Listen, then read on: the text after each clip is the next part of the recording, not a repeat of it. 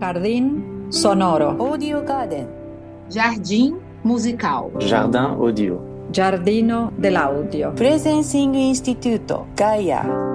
stepping into the decade of transformation. S'engager dans la décennie de la transformation. Entrando na década de transformação. De transformação.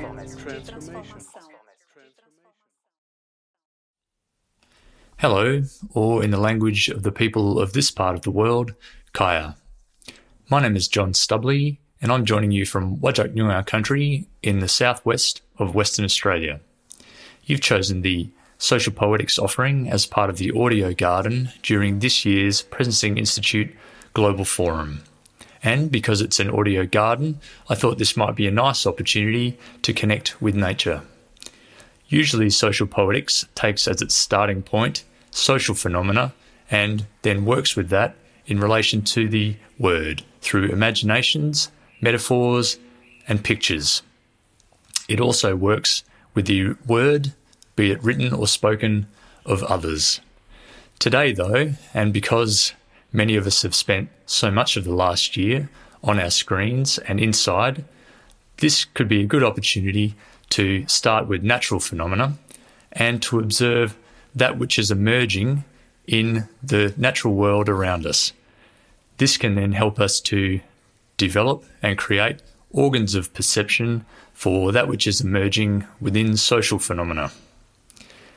I'll be connecting the social poetics work that I've been developing over the last 10 years or so with the work of Otto Scharmer, of course, and also with some of my colleagues in Western Australia, Horst and Jennifer Kornberger. So, the invitation today is to get a pen and something to write on and to position yourself in some way in front of nature. You may need to take a portable device outside into your garden or else bring some of nature inside to you.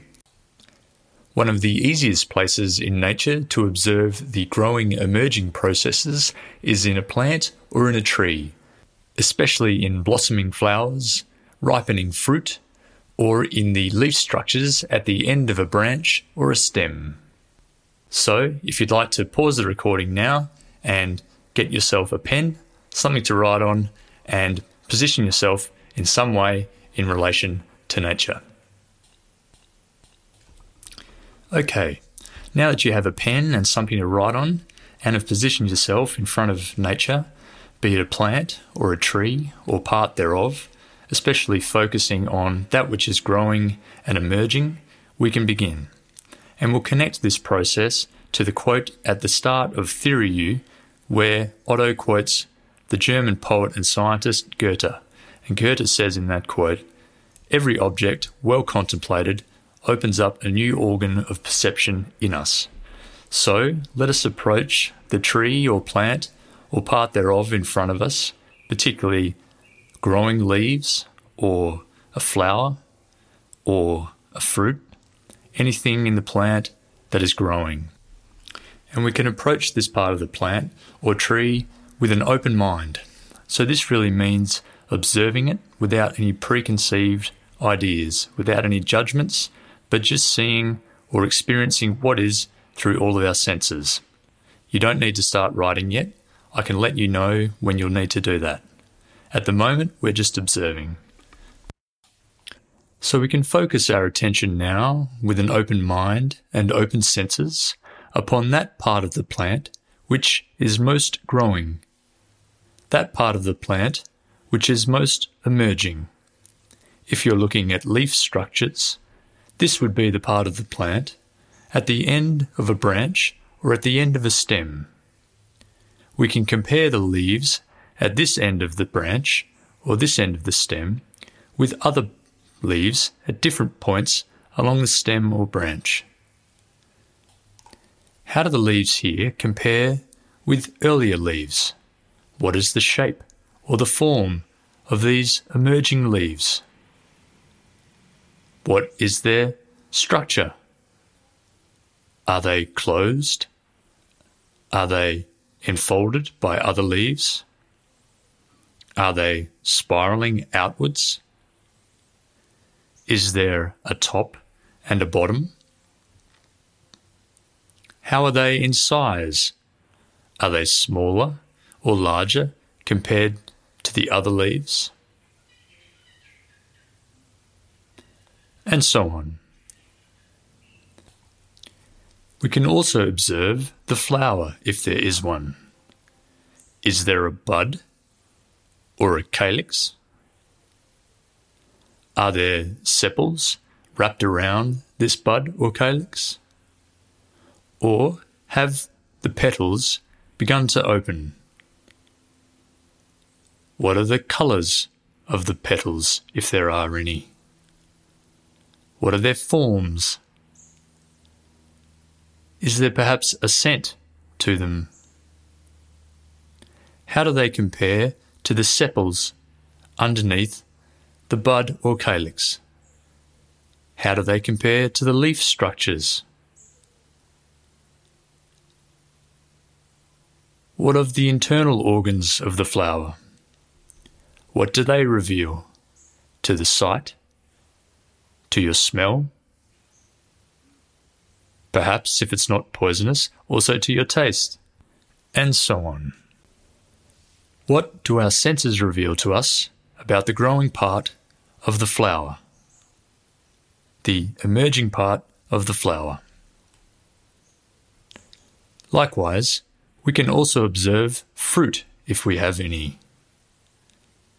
How is this growing form of the fruit taking place? Is it large in structure compared to the rest of the plant? Where on the plant or the tree does it appear? Are there flowers alongside the fruit?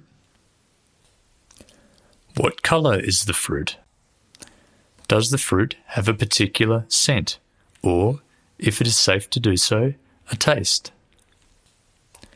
How does the fruit compare to any flower or leaf structures on the plant?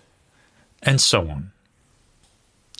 We may even wish to close our eyes and to see if we can recreate as a mental picture or an image of the growing part of the plant or tree in front of us. Can we picture it accurately? Can we create an accurate mental picture of that which we've been observing?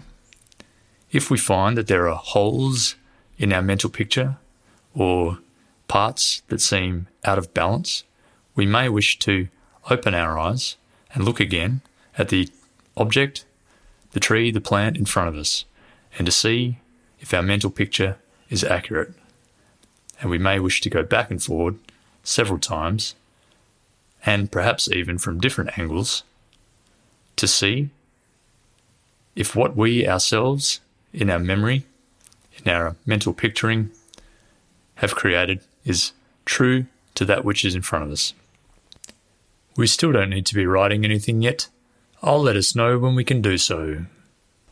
For the next step, we can now begin to observe that which is showing up and announcing itself to our open heart. What does our open heart perceive in this process of observation of the emerging natural world in front of us? Not how do we feel about this particular phenomenon in front of us, but what does our open heart observe? What does it feel with or feel of the object in front of us? This can be a subtle thing, but if we stay with that particular feeling observation, we can grow it a little more in the same way that we have done with our open mind observations. So if we stay with that feeling, if we stay with the open heart observation and in a way let go of the open mind observations, we may wish to even turn away from the natural phenomenon in front of us for a moment and just stay with what we observe with an open heart. You may wish to stay with your open hearted observations now by pausing the recording for half a minute or so. The next step of the process is to let go of the open heart observations and to see what can be observed with the open will. In this part of the process, it may be possible that a picture or a metaphor or some kind of image emerges for you. The key here is to stay open and to wait for an image to appear. If and when it does appear, trust the first image that comes. Pick up your pen and begin writing as if you were to describe this image to somebody else, or in a way to let the image describe itself. What do you see? What does it feel like? Does it have anything in particular to say? Take a moment now to let the image write itself out through your hand and your pen. Try not to think about it too much, but just let the image come and let it lead you where it will.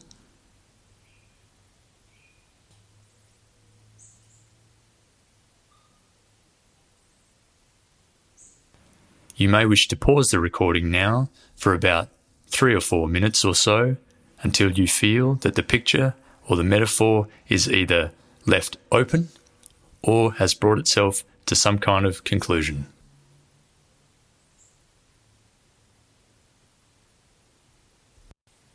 Okay, if you're listening to this now, it means you've had a go at writing something that you've perceived as a picture, as a metaphor, as an image through your open will related to this natural phenomenon in front of you, going through a process of open mind, open heart, and open will. If not, and you'd like to take another minute or so to do that, please do pause the recording again now.